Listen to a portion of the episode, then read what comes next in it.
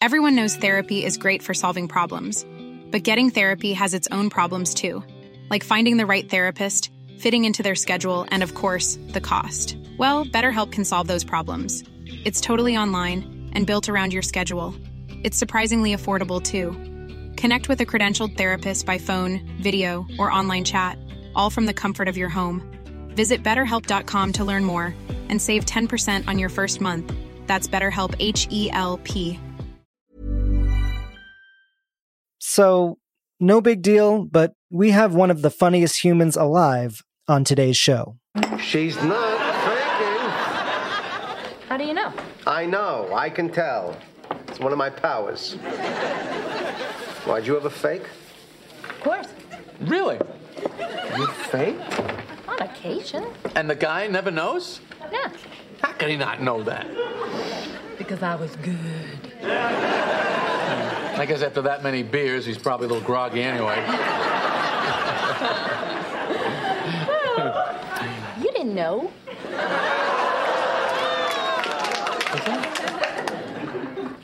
You didn't know. Are you saying I think I'll have a piece of cake. with me? Well, You faked with me? yeah. You faked with me? Yes. No. Yes. You faked it. I faked it. That whole thing, the whole production, it was all an act. Not bad, huh? What about the breathing, the panting, the moaning, the screaming? Fake, fake, fake, fake.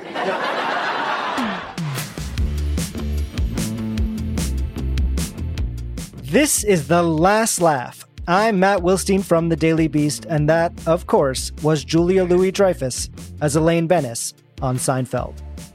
So, you know, I tell a lot of guests on this show that I have been a fan of theirs for a long time, but this is different.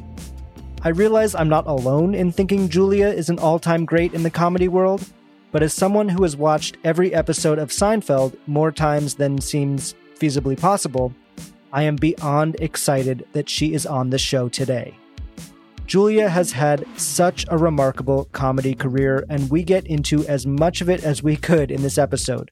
From her rocky start at SNL at just 21 years old to her Emmy dominating run on Veep.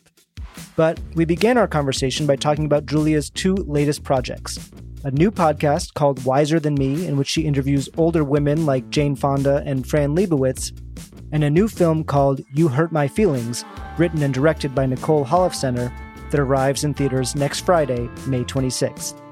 We had so much to talk about and honestly not enough time to do it. So let's get right into it now. Here's me with Julia Louis Dreyfus.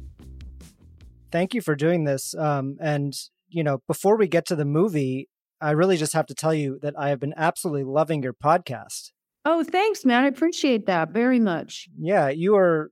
I mean, I'm not surprised, but you are such a natural at it. Um, and it's just, I think it's been so great. So, what made you want to do that? Well, I'll tell you exactly. I was um sorry, I'm eating a piece of chocolate.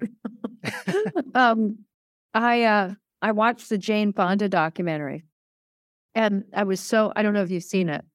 Um I haven't, no. Well, you but should I- watch it because you would now, be yeah. yeah, it's so it's captivating. And I was just so struck by like, how come we're never hearing from these older ladies? We just never hear from them. I mean, we just don't. And that's how it began. And I just thought, I want to hear from these women. You know, I really do. I really want to hear how they've done it. And so that's what that's how it was born. It's called Wiser Than Me, and I was curious what the what the exact criteria is for you. What how do you choose who you want to talk to? So the criteria are just frankly women I want to hear from. So it's just like my own curiosity. And we sort of are trying to make make it to be roughly around 70 and above. Roughly. Yeah. Yeah, well, I think it's re- it's really great, and um, but yeah, I want to I want to get into the movie. You hurt my feelings. This is your second film with Nicole Holofcener after Enough Said, which I loved as well. I think they're both really fantastic films. Thank Um, you. Do you feel like you know between that movie and this movie, does her writing allow you to show a, a different side of yourself, a different skill set as an actor than you think you have in other roles? Um, yes, I believe so. Um, because she's so, um, as a writer, she so brilliantly straddles the very believable uh, world of drama and comedy in real life and how they intertwine with one another. And that is a, very appealing to me. And it's something I like. I, I, I like that tone. Yeah, it definitely. really, um, it, it, it's the kind of thing I like to see in, in when I go to the movies. Um, and so the opportunity to do that, you know, it's kind of, it's kind of a small sort of a performance, really. Yeah, there's such a specificity to her work that I love, where there's just these moments in the film that I feel like just would not be in other movies because it's like it doesn't there these moments that don't necessarily drive the the plot forward but they just tell you something about the characters or they tell you something about this world and i think those moments are really great Yeah, and it's all very choice and very intentional on her part. You know, very it's very um, curated. These moments are very curated. It has such a great premise you know your character is a, a writer who overhears her husband admitting that he doesn't like her new book If I say even the slightest thing, she falls apart. I thought that you liked her writing. I do, generally, but I, I, I don't like this new book. And this is a memoir? No, no, no, she's, uh, she's written a novel. It's fiction. It's kind of a kind of mystery. I, yeah, I don't know. I don't know what it is. I just feel stuck, and I just, I, I don't know what to do. Does that make sense? I don't know. Shit, man. Can you say anything? No, I, but I can't. I can't. I could have, maybe should have. You know, like second, third, twentieth read. 20th read? Yeah, yeah.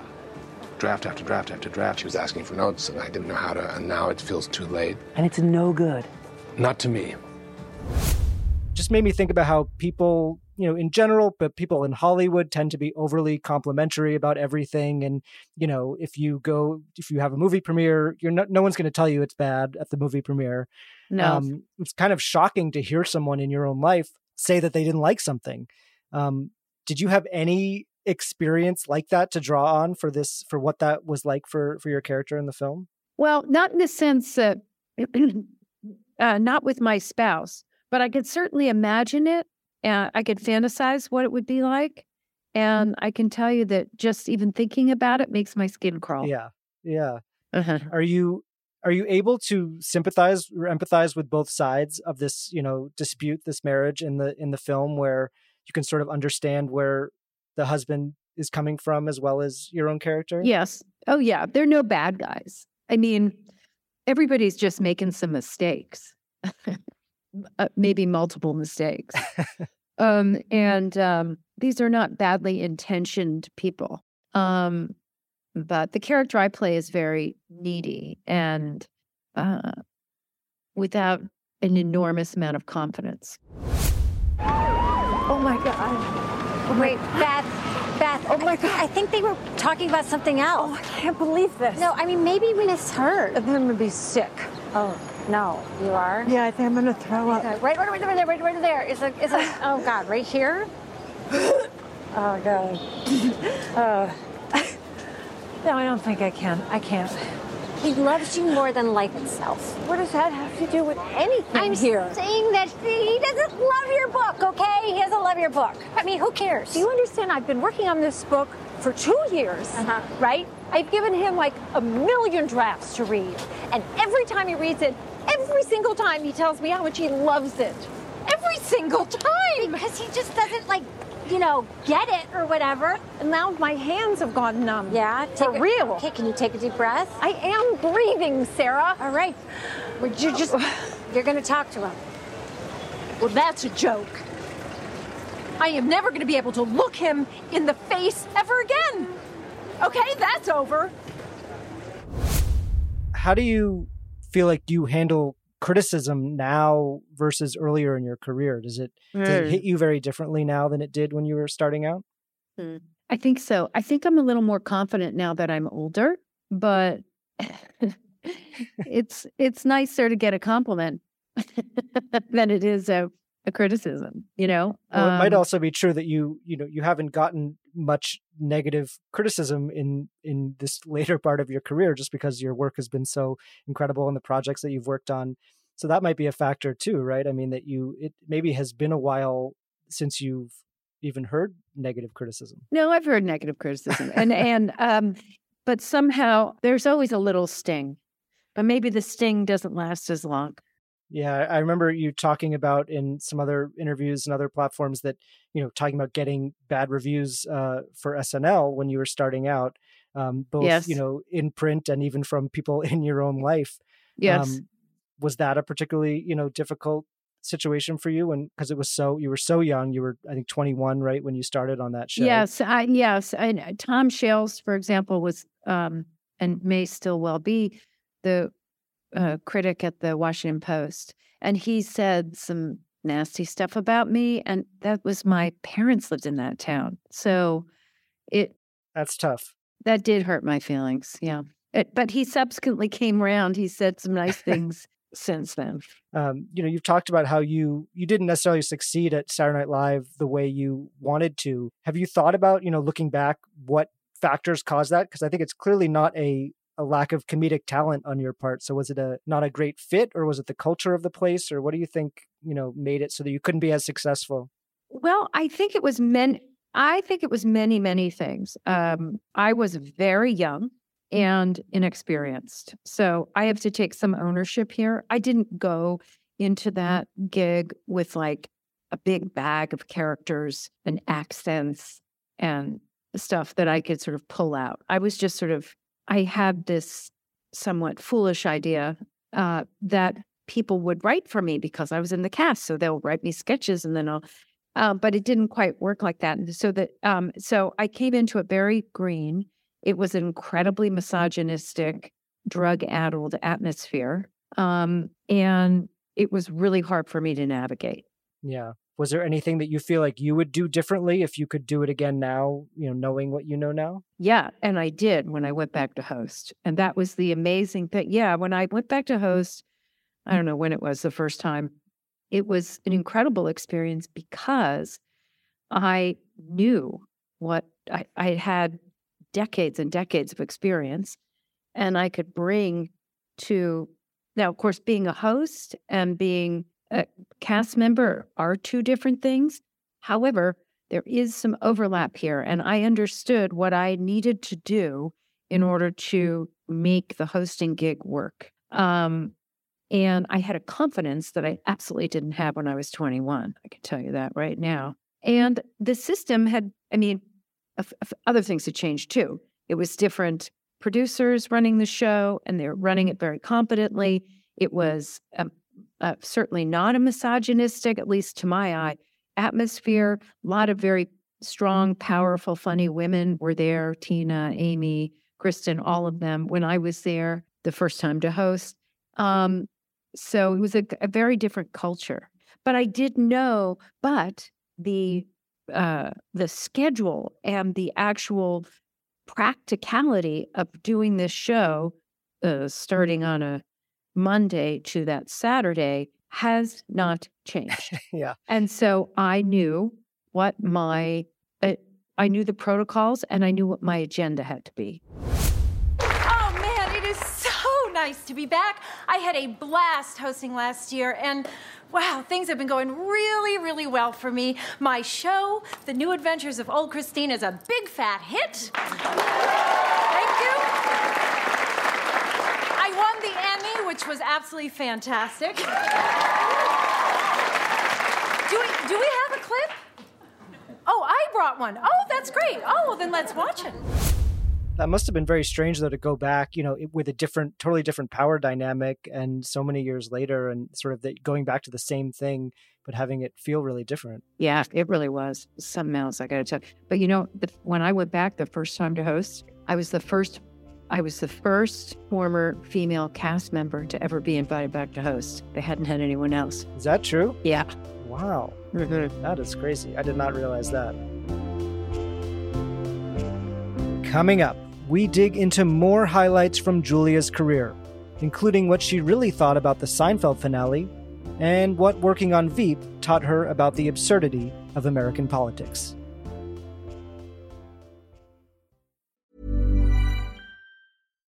Here's a cool fact a crocodile can't stick out its tongue.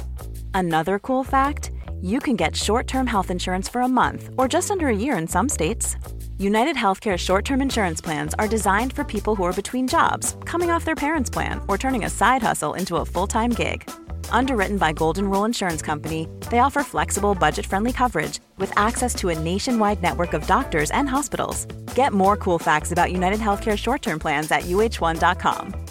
Everyone knows therapy is great for solving problems, but getting therapy has its own problems too, like finding the right therapist, fitting into their schedule, and of course, the cost. Well, BetterHelp can solve those problems. It's totally online and built around your schedule. It's surprisingly affordable too. Connect with a credentialed therapist by phone, video, or online chat, all from the comfort of your home. Visit betterhelp.com to learn more and save 10% on your first month. That's BetterHelp H E L P.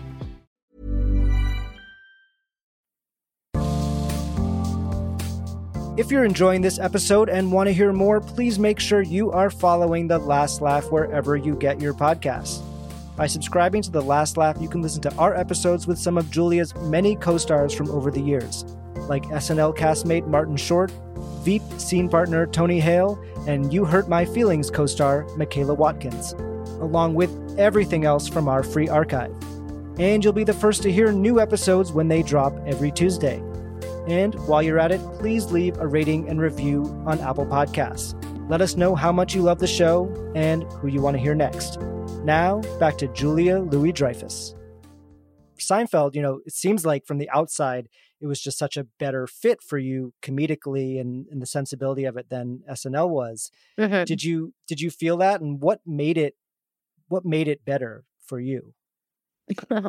well, first of all, it was written exceptionally well, and it was um there there was nothing like it on television at the time. I believe you auditioned for the show with this very quintessential scene about nothing, right? Where it's you and, and Jerry talking about going out to do something, but you're not hungry, but you'll, you know, go if you don't have to talk.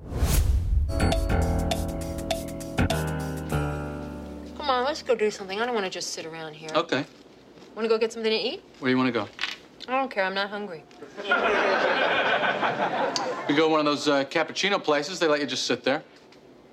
What are we going to do there? Talk? We can talk. I'll go if I don't have to talk. We'll just sit there. Okay. I gotta check my machine first. When you read that scene in the audition, what did that tell you about, you know, what this show was going to be and, and what appealed to you about that particularly? It told me everything about what the show was going to be. It was very much like Larry David's voice. I knew Larry back from SNL days. I knew that this sort of really weird, quirky writing was something that I understood in my bones. So it felt very natural to me. It felt like me, you know? Yeah. And then obviously Elaine is not in the pilot, but then you come in in that second episode. So what was it like to to enter that world as the, you know, you're the only female character on this show of these four people. Um, you know, how did you think about that and your role in the show? Was there a pressure to have a, you know, put that female perspective in the show? Because obviously that was the note that they got after that first episode that they needed another element in the show.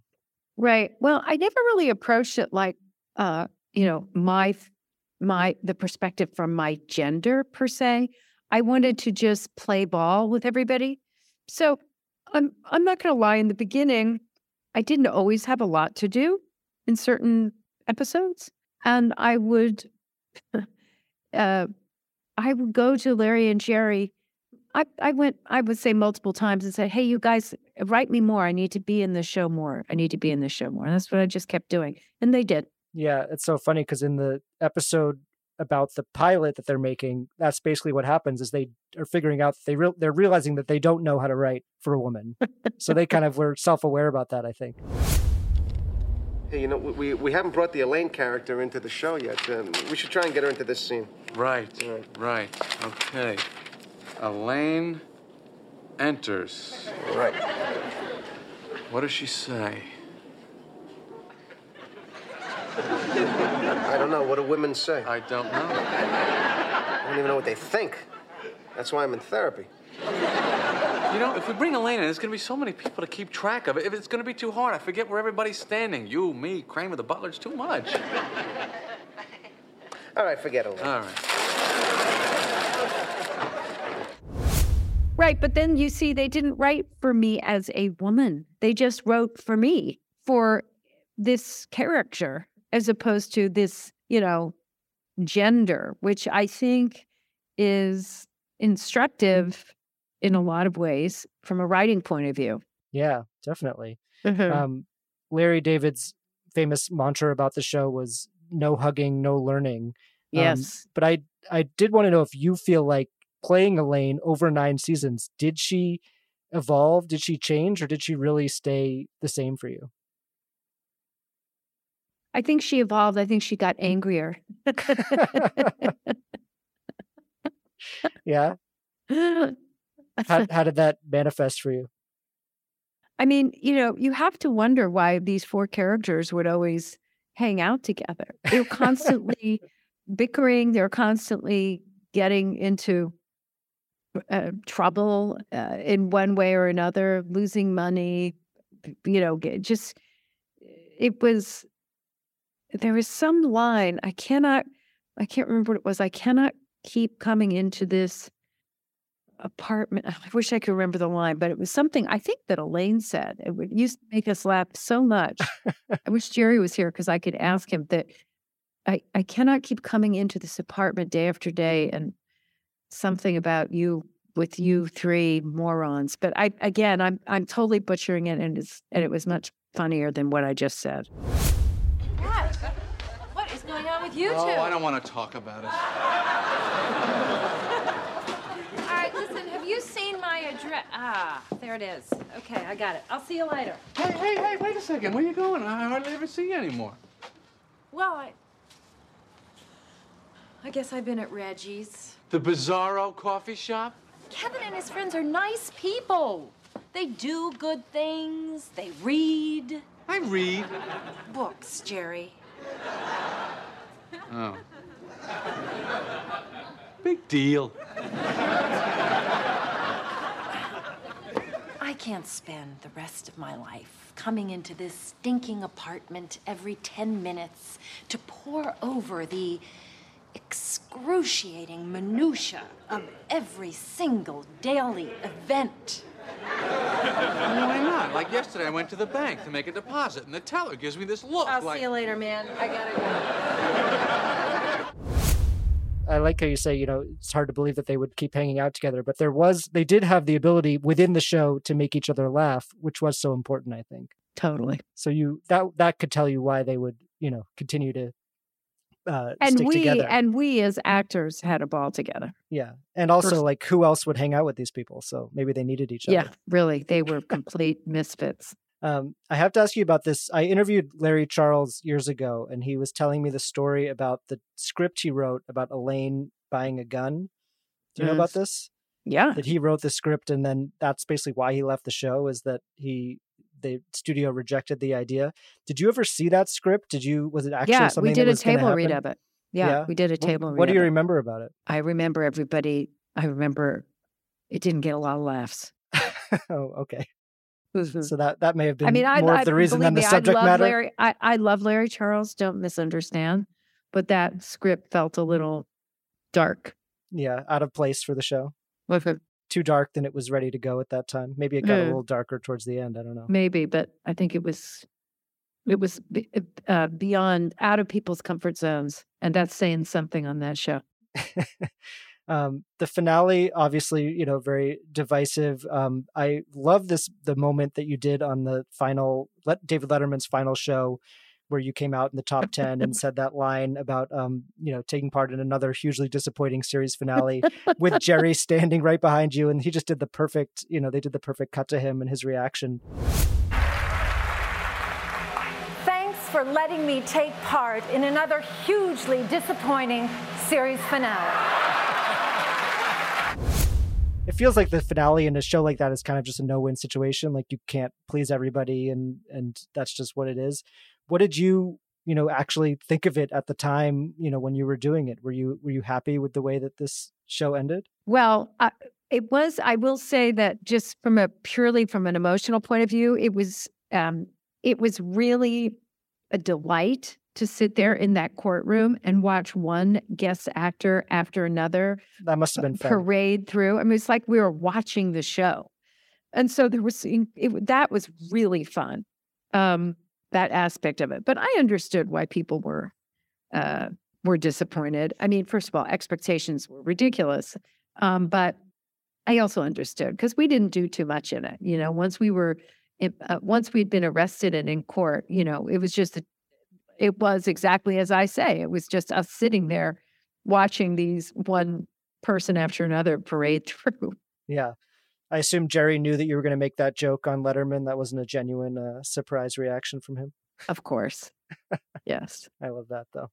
Um, so, in fact, in yeah. fact, there was a different joke that the Letterman writers had written for me to say. And I was arguing with them about it because I didn't want to say it because I didn't think it was funny enough. And then they pulled out sort of a list of alt jokes, alternative jokes, and this was on it. Oh, that's and hilarious. both Jerry and I were like, that one. I'm glad you. I'm glad you s- stepped in on that. Yeah.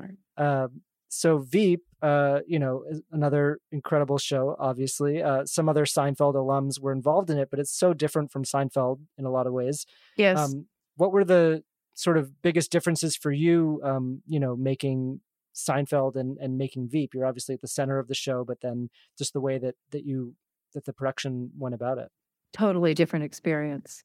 I mean, I it was an ensemble for sure, um, but I I did produce it.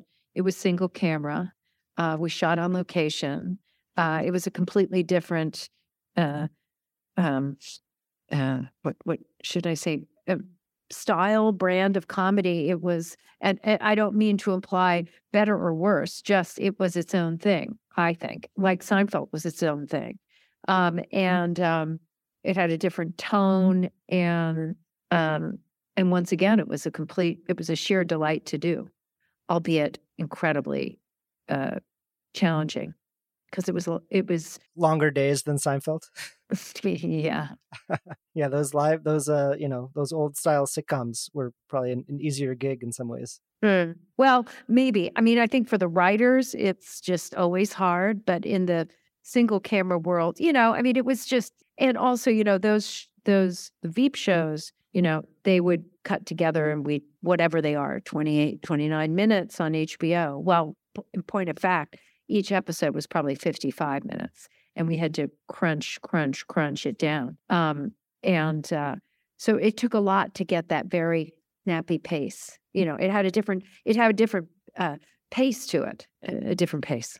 Uh, after the uh, the episode where Selina's mother dies, and you do that, you know, insane laugh uh, moment, uh, David Mandel told uh, the Daily Beast actually that you were quote the only human on earth who could have played that.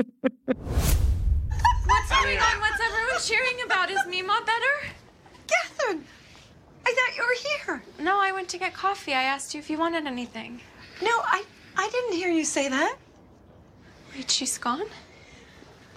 You you pulled the plug without me? It wasn't a plug, it was a ventilator tube that they just.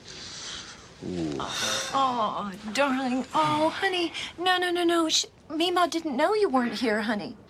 She's brain dead. Baby doll, she was brain dead. We got good news about Nevada. Wait, what? We got good news from Nevada.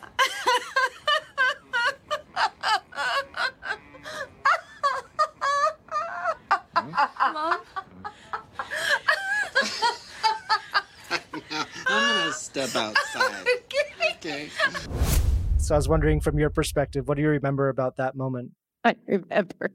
I remember that it came to me as we were shooting it, and I just and I just put the I put my foot on the gas.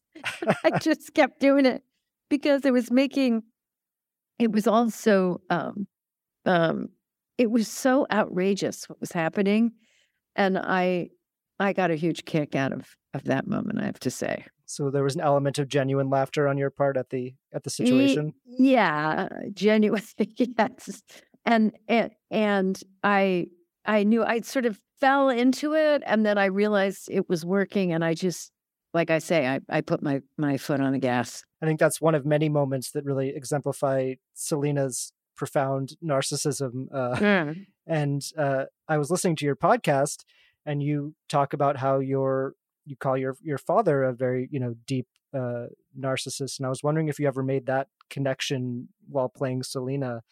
um, Oh. to your own life and, and sort of you know the relation the you know there's a mother daughter relationship on on Veep and then maybe your own relationship um, in that way. Hmm. I hadn't thought of it like that. I mean, because my dad, um, yes, he was a narcissist, but he was also a really charming one and Right. incredibly something, intelligent. something Selina is lacking. I- Exactly. And very charismatic. Um, so um, for me, I think it was in terms of playing Selina, it was more like, uh, um, how can I say this? The parallels. I, I, I could understand her nastiness and um, her bitter frustration and and her um, rabid ambition. Um, it, the it's DC is not a kind place to women, and um, and frankly, the parallels between uh, uh, the political world and show business they they exist. So there was plenty to sort of tap into um, in that sense. You know, Can you talk about more about those parallels between uh, you know the political world and the well, sure. world? I mean, like in entertainment, you're selling if you're an actor or celebrity or whatever, you're selling yourself. Your brand is you. And so, and you're trying to say relevant. You know, you want to keep working. I want to keep working. Um, I don't want to get uh, voted out next election. yeah. And uh, and this is true of of people in DC as well. They're selling themselves. They're trying to appeal to the masses. Um, it's very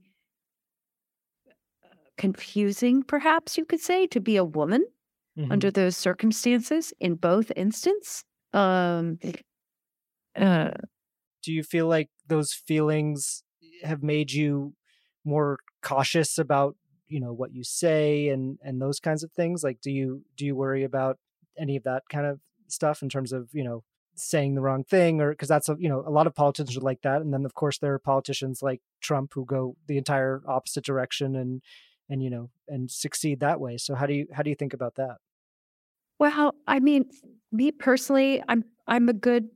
Uh, I think I know how to to uh, edit my thoughts well in conversation.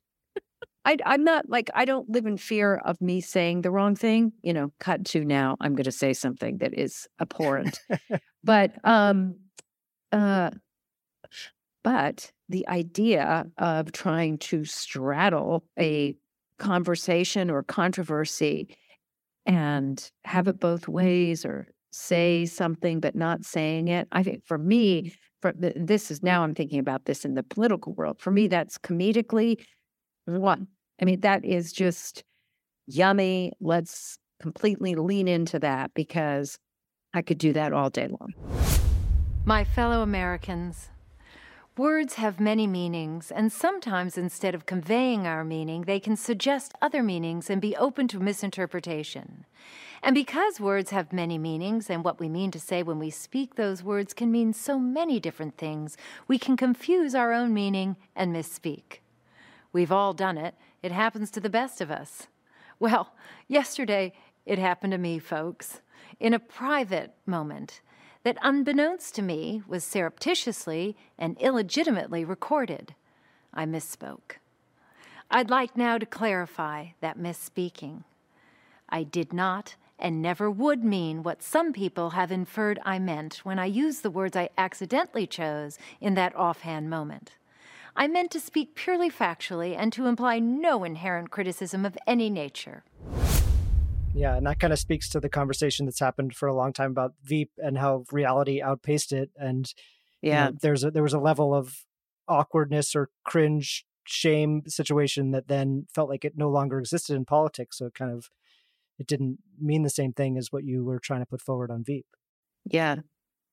He really uh that administration and Trump specifically was doing a better version of our show, but it was not a funny version.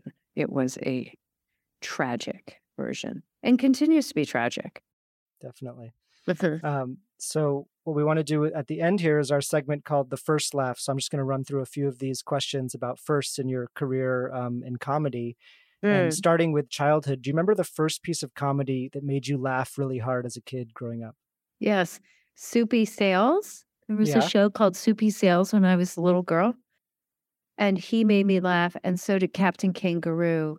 I think it was on it was either on either Captain Kangaroo or Soupy Sales when ping pong balls would fall down on them. And it would always be a surprise. I mean, it's sort of like a jack in the box kind of a joke. You know, it was like and ping pong balls. And I remember howling laughing over that. I, I can't say that that joke's going to stand the test of time. It worked for you then, though. yeah, it worked for me then. Do you remember the first time that you knew that you were funny, that you had the ability to make other people laugh? Probably when I put some raisins up my nose when I was about three or four. That did it. Yeah, to make my mom laugh, and she did. And mm-hmm. then I inhaled the raisins, and we had to go to the emergency room, get them out of my nose, of my nasal cavity. Do you have an audition story that stands out in your memory, either because it's it didn't go well, maybe something that you you wanted but didn't get, but that uh that you remember now? Uh, Oh, for, yeah. for for how how it went. Um, I remember um, I auditioned for a musical. Uh, this is back during SNL days. And there was a musical, I do not remember the name of it, but it was going to be like off Broadway. So it was sort of a, it was a big deal. And I had to come in and sing. And then I had to do this, uh, I had to do a dramatic scene afterwards.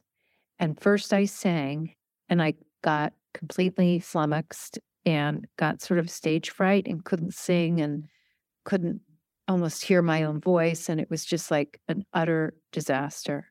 And I was so upset that it had gone so badly that in the scene in which it was a speaking scene after, that was a dramatic scene, I wept through the entire thing. But it was only God. because my singing had been so bad.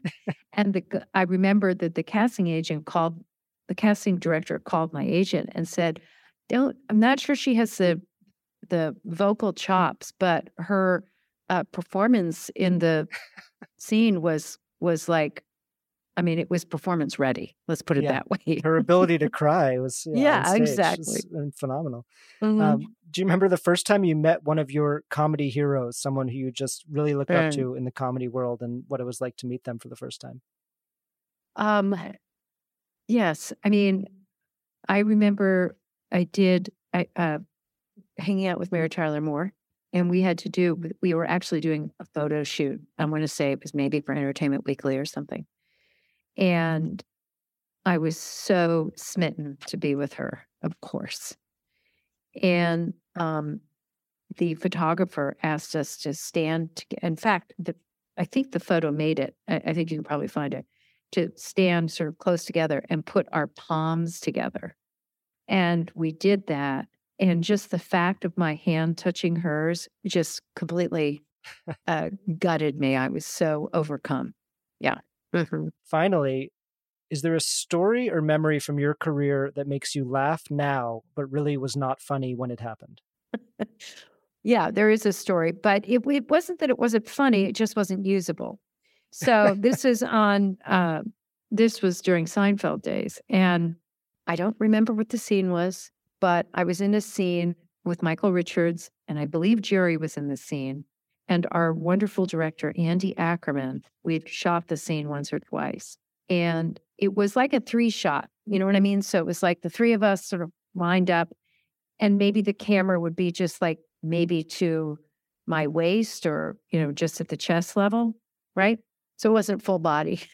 and, and Andy gave Michael the direction on the next take to make it broader, make it bigger. No, he's talking to Michael Richards, you know, what so already you know. And we we roll camera, we start the scene, and all of a sudden, Michael goes down to the ground, gets on his on his hands, like he was doing a handstand, and starts doing donkey kicks in the air. And so these just these feet would just keep coming into the frame like this. It made no sense. it was the one of the funniest things I have ever experienced, and it, we didn't use it, but it was really funny. That's great.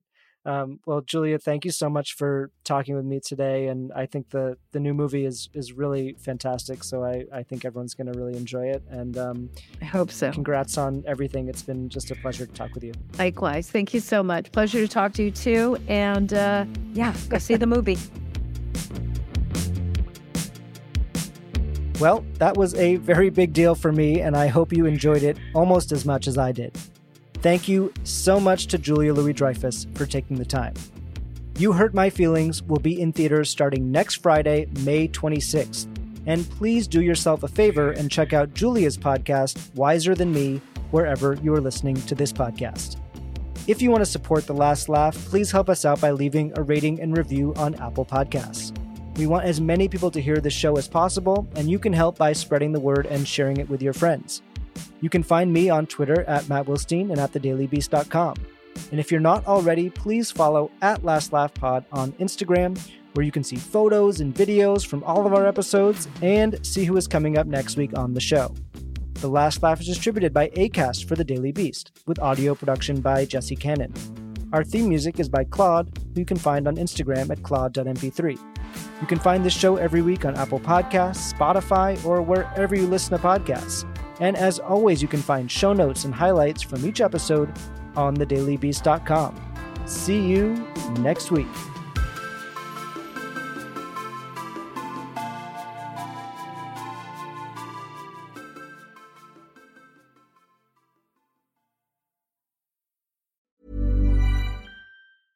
Mom deserves the best, and there's no better place to shop for Mother's Day than Whole Foods Market. They're your destination for unbeatable savings, from premium gifts to show-stopping flowers and irresistible desserts. Start by saving 33% with Prime on all body care and candles. Then get a 15-stem bunch of tulips for just $9.99 each with Prime. Round out Mom's menu with festive rosé, irresistible berry chantilly cake, and more special treats. Come celebrate Mother's Day at Whole Foods Market.